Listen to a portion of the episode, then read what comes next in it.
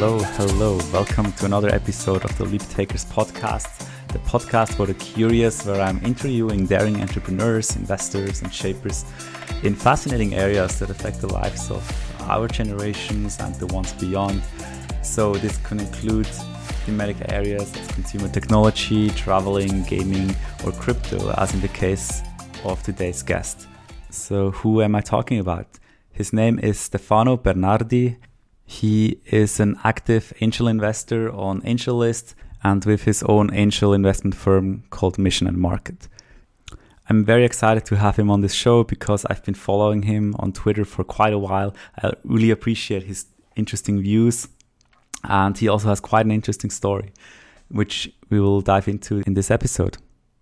To finish the short bio, he founded a Silicon Valley startup called KickPay, and more recently, he's also part of Atomico's angel program. Atomico is a big and quite prestigious venture capital investor in Europe.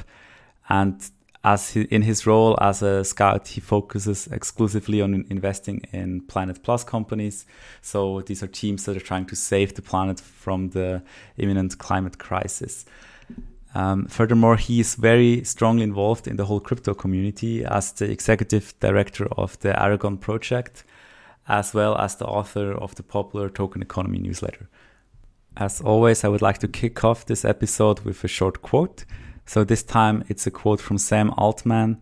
He is the chairman of Y Combinator, which we will also talk about in this episode.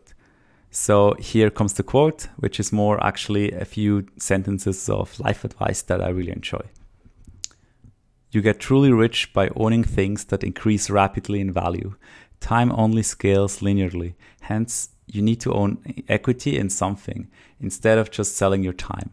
The best way to make things that increase rapidly in value is by making things people want at scale.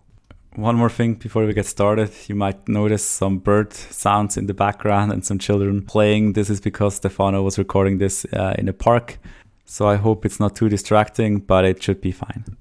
So, having said that, let's get started with today's episode. I hope you will enjoy it.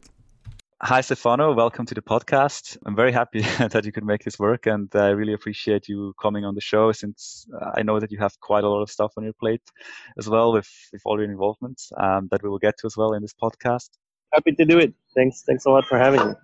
Very cool. Um, so maybe to get started, could you just give people that are not that familiar with you a really quick intro what you're working on right now or kind of how would you introduce yourself if you if you meet someone at the cocktail party or something Oh, I would probably lie. I would say, you know, I'm a, an, artist or something, uh, just because it's, uh, pretty complicated to explain the, the current situation. But um, I, am doing a few things right now. I'm spending most of my time with Aragon, which is a, um, a crypto project that aims to build um, the infrastructure for decentralized autonomous organizations to happen and to transact between themselves. Um, at the same time, I do a fair bit of investing in both with angel deals and through Atomico's angel program, as well as helping a family office invest in uh, venture funds. And um, I'm also involved with a with a, another venture fund that we started here that invests in centralized projects, and that should be announced fairly soon as well.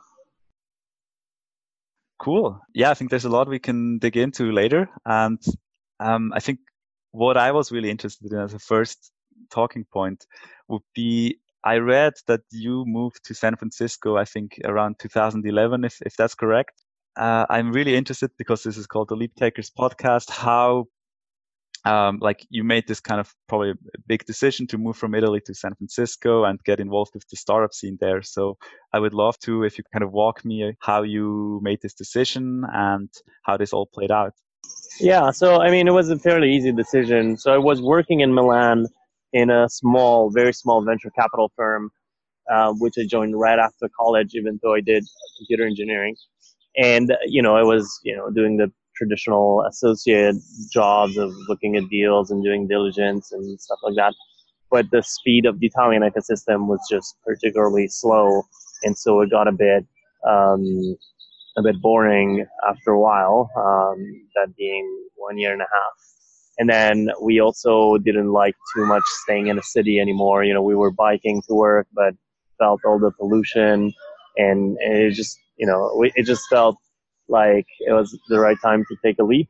Um, and so we we just decided we were going to move to SF and look for work there, and you know join a startup for, to to see how it also was done on the other side. So you know I felt a bit of a fraud investing without having ever been inside of a startup and, and knowing actually what was going on. And so I, I thought obviously SF is the best place in the world to go do that. So let's just move there. And we moved there for three months looking for, for jobs.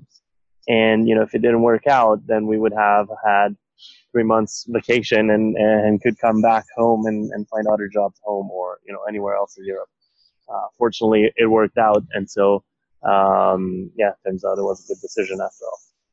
Mm-hmm. And, uh, saying we, did you oh, go there with like yeah. a friend or your partner or? Yeah, yeah, I went there with my now wife. Ah, okay. So it was it really like you you did not have a position lined up when you when you moved there. So it was really like you went there and oh yeah. Started. Yeah, yeah, and plus didn't know that many people. There were a few Italian people there that, that we knew, and um, actually one uh, rented us his house for the time being there, uh, which was about to be teared down to to be renovated. So it was it was a pretty old thing, but it was it was awesome in, in Woodside. You know, one of those like crazy um, now it's a gigantic mansion, um, but it, it, wasn't like that. Uh, but anyways, you know, deers in the garden and stuff. So it was it was really beautiful. And uh, yeah, but we didn't we didn't know anyone. Um, thankfully, one thing that I did at the time was I, I applied for Dave McClure's shadowing uh, position. So he he I think he just invested in this company that did internships or something, and uh, as a way to boost you know, like help them with growth marketing and stuff. They they created this uh, internship to shadow Dave McClure, and turns out that I that I won that. But I didn't know before I left. I knew when I when I was there, and so I I also did that for a couple of weeks when I was there. And now looking back, do you have any advice for people who want to do a similar move, like also move to SF to jump into the startup world? Like any resources or any ways you best approach these startups or where you meet the people that could help you get a position? Um, I think that now it's a bit different, meaning that when I moved there, there were still H-1B visas available. And right now, I think that, you know, obviously the quota is taken up every single year. So it, it might be a more, a bit more different and a bit harder to just you know plain move there because I've had many many friends that moved in the years after I did that even though they moved there found a job then you know their visa just didn't make the cut um, in the lottery. So that's certainly something to keep in mind that you know it might very well be that it's that it's a not successful thing. So um, but otherwise you know what I did is I had a, a very clear idea in mind of the type of startup that I wanted to join which was you know sub 10 people fintech slash APIs, uh, which were the things that I was interested in and, and I knew a bit about. Um, but that being said, you know, I also did interviews and, and tried with, with many other companies that were in, in different uh, sectors, different stages, just, you know, to make sure that I uh, covered all options. But, you know, the, the community there is very welcoming, uh, or at least it was, you know, that's we're talking about uh, eight years ago and um, and it, it takes very little time to get to know a lot of people. So you know, going to meetups, going to events, and um, and things like that. For me, it turns out it, it came from an introduction from an entrepreneur that pitched us at the at the venture firm, uh, the job that I ended up getting. But um, otherwise, you know, right now there's just such a boom where it, it shouldn't be too hard.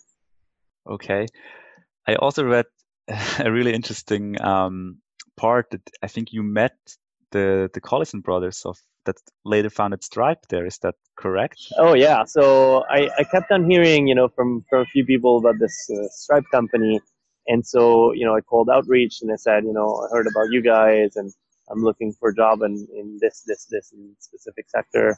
Um, and they they did not have the. I tried to get hired as a developer evangelist there, and they were like six or seven people at the time, maybe eight and uh, and they did not have that position open. They were not hiring, but I tried to convince them, and I, I also went and did a, a full day uh, test with Stripe, and um, there were you know obviously 2000 brothers and, and Billy and Greg, and um, um, the designer from Sweden, who is, I forgot his name, but like an insanely talented group of people all in the same room. This old uh, Mexican-looking Palo Alto um, uh, house. Uh, it was pretty epic. And um, but yeah, they you know they ended up not hiring developer evangelists for a long, long time, saying rightly so probably that they wanted just engineers to talk to their customers and, and not have you know another layer in there. And so it, it didn't work out, but it was a, it was still a cool experience. Could you already tell back then? I mean, you said insanely talented group. Oh, it was absolutely obvious that it would have been ginormous. If I had any money, I would have left a, a, a luggage of cash in there easily. Wow. Okay. Yeah. Because now I think current valuation like 22 billion or something yeah, like that. Yeah. So yeah, it, it was so I like if all startups were so obvious, then you know venture investors, it would be a different type of job.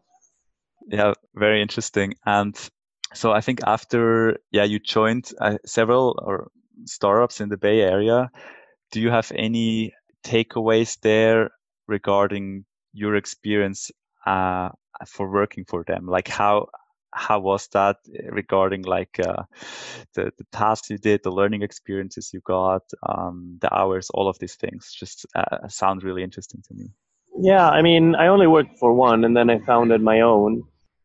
But yeah, I don't know. I, I'm not a great employee, right? So I've always, uh, you know, I was doing investing on the side. I was like researching other things, and um, it the the cool thing was that I was able to have a, a role which touched both engineering, product, uh, biz dev, um, and, and a bit of everything. So I was in contact with you know the, the users of the platforms and uh, as well internally and um, and the developers internally. And so you know that afforded me uh, a lot of variability and a lot of visibility as well. So that kept me really interested. But I think it, it really depends on you know the personality of the person. You know, there, I saw people in sales that you know they picked up the phone and smiles popped out of their faces, and for me, you know, I couldn't even think about spending time doing that. Right, so. Um, and and you know obviously you know developers enjoy um, enjoy what they do and even though I enjoy that I'm not sure I would enjoy it uh, every day of my life right so I think it on, on that sense the takeaways will be very different just depending on the person. In terms of hours, uh, it's uh, it's very varied. Um, what I can say is that I think hours are a very good predictor of the success of a startup. And so, you know, even though now I'm uh, an advocate of, you know, like not killing yourself for work, unfortunately, I think that the reality is that if you want to build anything that is ginormous and, you know, the number one company in your space, then uh, it was it was very clear that you know the companies that had people there on Saturday and Sundays and after dinner and stuff were were going to be the ones that were going to uh, do better than the others. But otherwise, in in most companies, you know, like at five, there's yeah. I mean, I, I fully agree with that. I think you need to have that conviction that you're really going to build something amazing and uh, have the passion to really work on it uh, like a lot. Yeah, then you said you founded afterwards your own company. Was that um, Mission and Market, uh, the the angel investor? No, so I found it. I, I found it both at the same time. So I um, Mission Market was my um, angel fund that I created with, with two of my friends uh, there in SF. Um, we raised three million dollars from people in Italy and Europe to give them access to deals in San Francisco. And the reason was that you know we were seeing a lot of cool deals and really wanted to invest, but we had absolutely no money at the time. And so we, we decided that that could be a, a cool way. And um, turned out it, it did, and it was a great decision. But the no, the company I founded was called KickPay.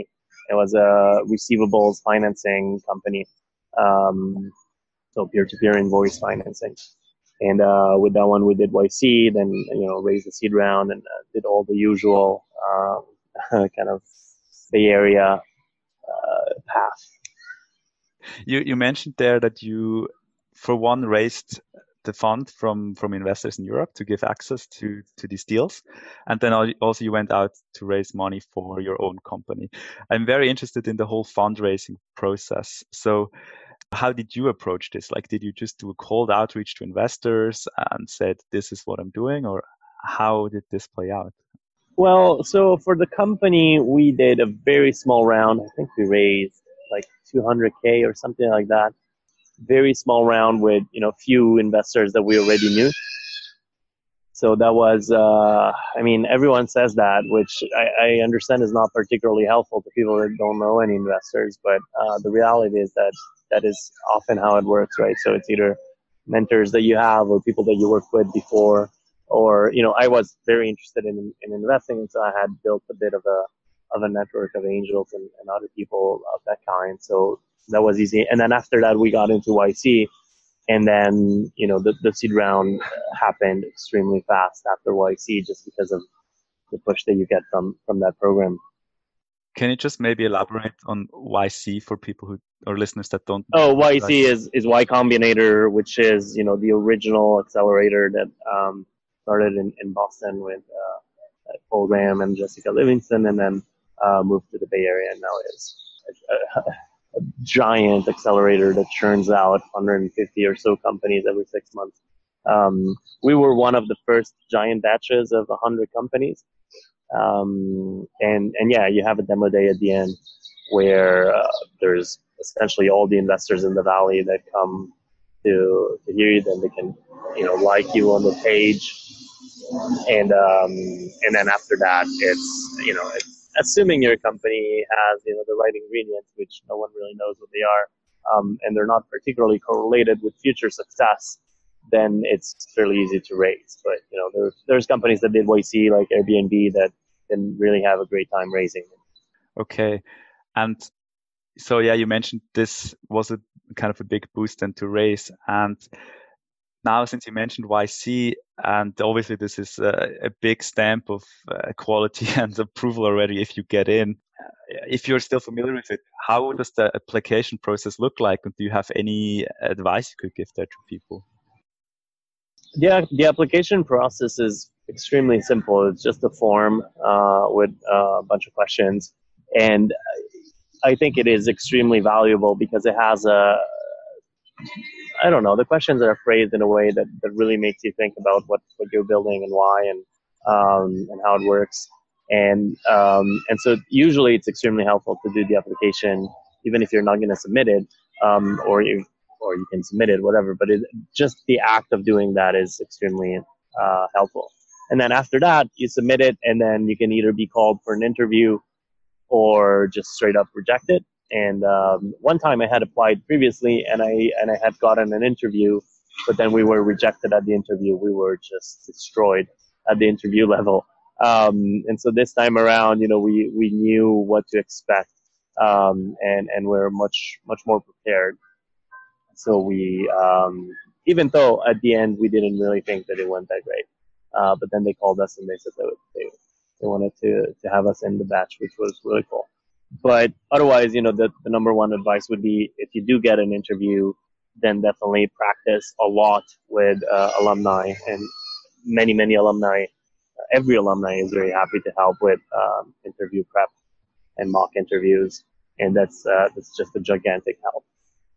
Mm-hmm. And do you think it's also next to the practice? Is it also certain elements that you put into your pitch or into your interview that really kind of uh, helped you get approved?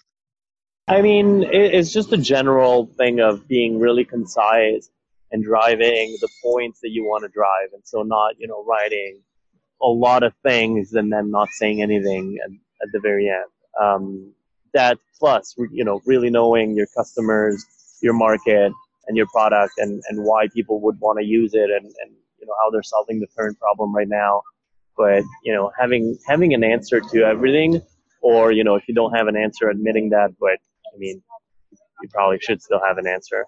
Um, something like that unless you know it's something that you can say okay we know this is a problem and you know we're trying to solve it x y and z and we don't know we don't know what is going to be the, the right way.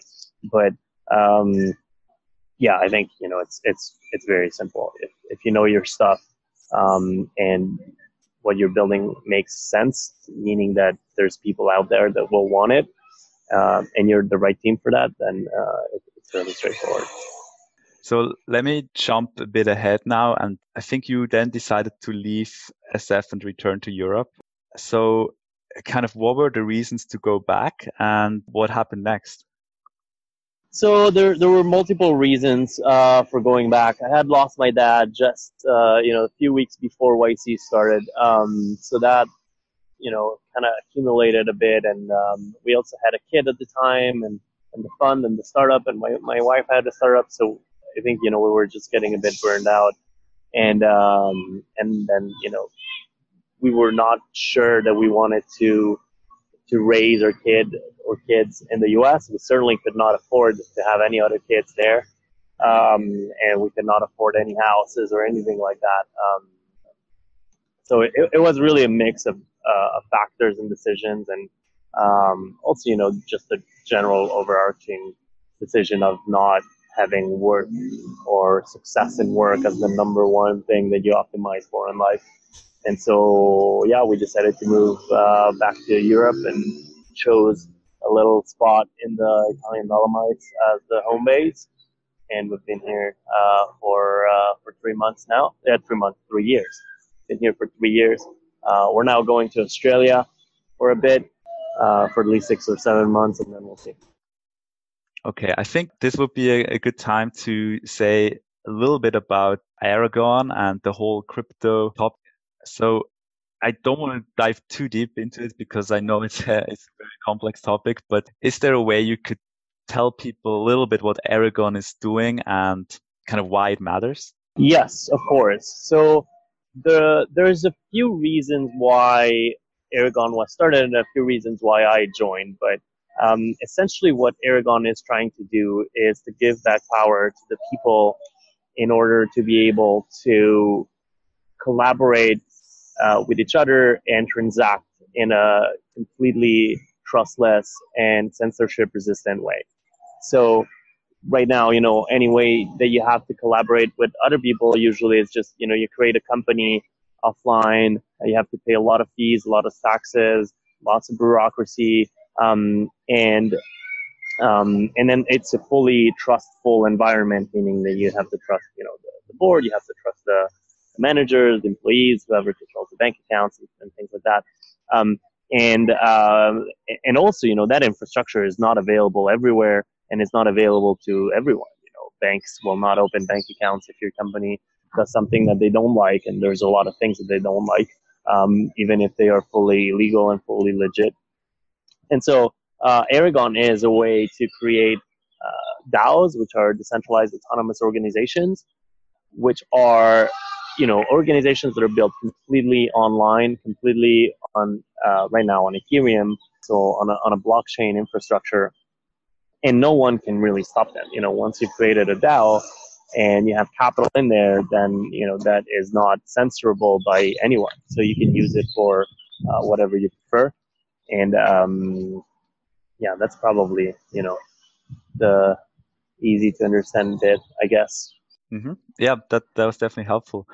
And uh, Aragon, so it's I think the association it's uh, based in Zug, Switzerland, right? That's right. But I think the people working for it are also it's like distributed, and there's different teams working on it. Is is that correct? Yeah. So it's a fully distributed and fully decentralized development scheme where the founders um, had you know raised some money in an Estonian entity and then they decided to move to Switzerland. And in the process, they also decided to decentralize the governance and the development of the project. So they created a new for-profit company for themselves, and then they created the association, which has all the the treasury. Um, and so I am at the association level, where we manage the treasury and we give grants to companies that are working on the Aragon network. And so obviously one the biggest company is the one that the founders created, and you know there's 17 people in there working full time, and so we give them. I mean, we don't decide anything essentially because the the the the token holders, um, Aragon has a token called ANT, Aragon Network Token, and the token holders have quarterly votes where they can allocate capital to projects that request it. And so Aragon One, which is the company the founders created, asked for four million dollars at the beginning of the year, and the Aragon token holders approved it. So we give them the $4 million, but we're not, you know, in charge of making these decisions. We just execute them. Um, the only decisions that we make at the association level are around, you know, the treasury management and uh, having a plan to make sure that we're, we're still going to have some capital in the, in the coming years. And then uh, there's two other teams that applied. One is Autark, the other one is Aragon Black that got approved by token holders.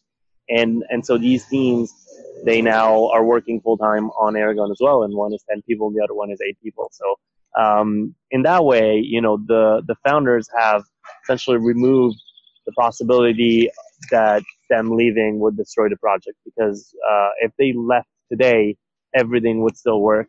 Um, we would still have capital. We would still have other teams working on it, and um, and we're just at the beginning. So as we add more teams, then the project becomes even more resilient. Yeah, I think it's very valuable what you're building uh, or what these different teams are building with with Aragon, and I guess it could also be interesting for uh, listeners of the podcast if they're building a you know a company that is maybe uh, more decentralized in nature or like that works with remote teams from all over that this could be an interesting option to look at in the future to handle the governance of the project yeah, absolutely. I think that right now, you know, the perfect use case is for online only companies. And so not many companies that need to interact with the offline world. And for these, you know, this is, is still perfect. There's still, you know, something to work on in terms of enabling fiat payments for these companies, for example, but all things that we're working on. Great, yeah. So I'll definitely also link to to Aragon and uh, some of the things you said earlier, uh, like YC, etc., in the show notes, um, just for the listeners. And yeah, I think now it would be a good place to quickly uh, switch gears uh, to some of my uh, more uh, personal questions that I like to end uh, the interviews with. So I think first one would be what are your some of your favorite knowledge resources or books that you that you would recommend to people? It can be in any area. It's just something that you find valuable. I I find Twitter very valuable. Uh, it is usually my number one kind of information gathering space, uh, especially for uh, for stuff around crypto. It's just you know the conversations move so fast that whatever you're going to read in a book form or any other form is going to be outdated. So that you know real time information is really the only one that's that's worth looking at, uh, specific, specifically for that for that space. Um, and then I, I do listen to a lot of podcasts as well. And, you know, I, I don't think that I want to kind of recommend any because I tend to switch to whatever I am interested in at the moment. So I do listen to a few general ones like, you know, Tim Ferriss and um, things like that, where, you know, maybe you can discover some, some things that you don't really know that you were interested in. But otherwise, for example, with books, uh, I might be reading like 10 books at the same time and I'll just choose on, on whatever I have more top of mind um, during that time. So right now I'm, I'm reading a lot about psychedelics, for example. Uh, so I'm reading How to Change Your Mind and uh, listening to a few podcasts around there. But I'm also listening. That's from Michael Pollan, right? That's right. Yeah. Um, it's pretty fascinating. Uh, but I'm also listening to a lot of things around water and water conservation, and restoration. So uh, yeah, the, the book I'm, I'm listening to right now is uh. And uh, so, yeah, it, will just vary quite a lot for me. And are there any specific people that you would recommend people to follow on Twitter? Um, like kind of the ones you always read the tweets of? Um, again, very, very different depending on what you're, what you're looking for. So I, I wouldn't say I have, you know, any... maybe let's say crypto or investing? Again, crypto. So the thing is that with Twitter now, I don't even know who it is that I follow anymore because they they show you stuff. You know, this guy retweeted this, this guy liked this, this guy follows this other guy.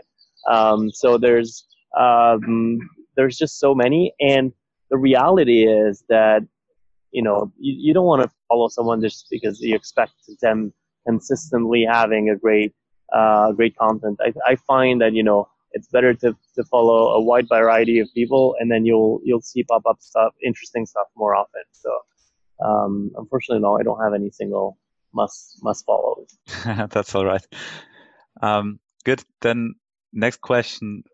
What is one of the best or most worthwhile investments that you've ever made? So it could be um, investment in money, with money, or time, energy, etc. There's there's quite a few. It would be very hard to choose just one. Um, obviously, you know, making the move to SF has been a great energy and also money investment and time, um, as well as raising my first fund. To, you know, just show me how it, you know investing really worked on, on the other side of the of the ocean. Raising a kid uh, would probably also fit in there, and uh, as would participate in the Ethereum ICO. So yeah, I mean all of them in there, depending on the mix between money, time, and energy. Yeah, thanks for thanks for sharing that. And if you have any advice to your younger self, I mean, it goes a bit into the same direction, but do you have any advice, like let's say yourself five or ten years ago? I don't think so. Um, I wouldn't change much of what I did really. Um, I just really take things as they come, and uh, you know, I don't have any long-term plans, right? So oftentimes you'll hear people say, "Oh, you need to have a plan. You need to visualize it in your head. You need to go after that." But for me, it's like you know, we have one life. It's it's also short, so I don't uh, I don't obsess over having you know success or like achieving goals or anything like that. So I would keep it that way. You know, just like do whatever it feels right in the moment, and you know, like stuff will sort out itself. Very good words. So maybe my second last question would be: Do you have any um, unusual hobby or routine that you know helps you also to kind of get away from when you work for, for uh, Aragon and all your investment uh, commitments as well? I wish uh, I should actually, but um, I don't. What I enjoy is just reading the. I, I, enjoy reading the local newspaper here. Um, when I go, you know, the morning have breakfast. It, it just you know kind of grounds you a bit to, you know, what other people really you know have top of mind because we're we're thinking about you know like game changing things and disrupting this and disrupting that, and then uh, the reality of the day-to-day lives of many people are are rooted on, on much different problems like oh they're you know building this road or they're you know redoing this uh, building or or stuff like that right? Or you can't you know we have wolves in this area and like they're not going to let us kill the wolves or something like that right? So i find that um, you know it, it, it takes my uh, it grounds me a bit but um, otherwise obviously you know just meditation stuff like that. Okay. And my last question, which I ask every guest due to the name of the podcast, is what does courage mean to you? So, courage, I think, you know, is there's a little definition which is being scared but still doing something anyways, uh, which I think works fine for uh, as a definition, but it's very general. And but for me, I would say that courage is really, you know, not subscribing uh, to the status quo and uh, accepting that something is the way that that it is um, and that it has to be that way um, or that you have to be that way right? So i find that the most courageous people are the ones that just you know think with their own heads and, and do whatever they think is uh, is best. And even if you know everyone else says that you know that's wrong or they're crazy. So yeah. Very interesting and very good to hear your thoughts on, on all the topics you covered. So Thank you very much for coming uh, on the podcast, Stefano. Um, I think it was very valuable for me and hopefully also for the listeners. So if people want to follow you, what you're up to, like on Twitter, for example, where can they find you? Twitter, Stefano Bernardi, first and last name. I should probably get something shorter, but uh, that's about it for now. okay, great. Good. Um, yeah, as said, I will list everything as well in the show notes. And uh, yeah, thank you very much for coming on the show. Stefano. Thanks a lot for having me. It was fun. Hey everyone, here is Remo again. One more thing before you head off. If you enjoyed this episode, please take five seconds and give the Leap Takers podcast on Apple Podcasts, on iTunes, or on Stitcher five stars. This would really mean a lot to me and also helps me to get exciting future guests to come on the show. So I appreciate it a lot. Thank you very much. Hopefully, you got some good takeaways from today's episode with Stefano. I was really excited for him to come on. He's quite a big name in the crypto world. I forgot to mention he actually has a very popular newsletter called The Token Economy. So if you're somewhat interested in crypto and finding out about cool projects, etc., you can check out that newsletter. last but not least, you know I'm very happy to hear your thoughts, your feedback about the show, what I can improve, ideas for future guests. So just shoot me a message. You should be able to find my contact info on my website, leaptakers.com, as well as you can follow me on Twitter or Instagram. You should find me if you type in Remo Keyboards. So have a good time. Until next time, bye bye.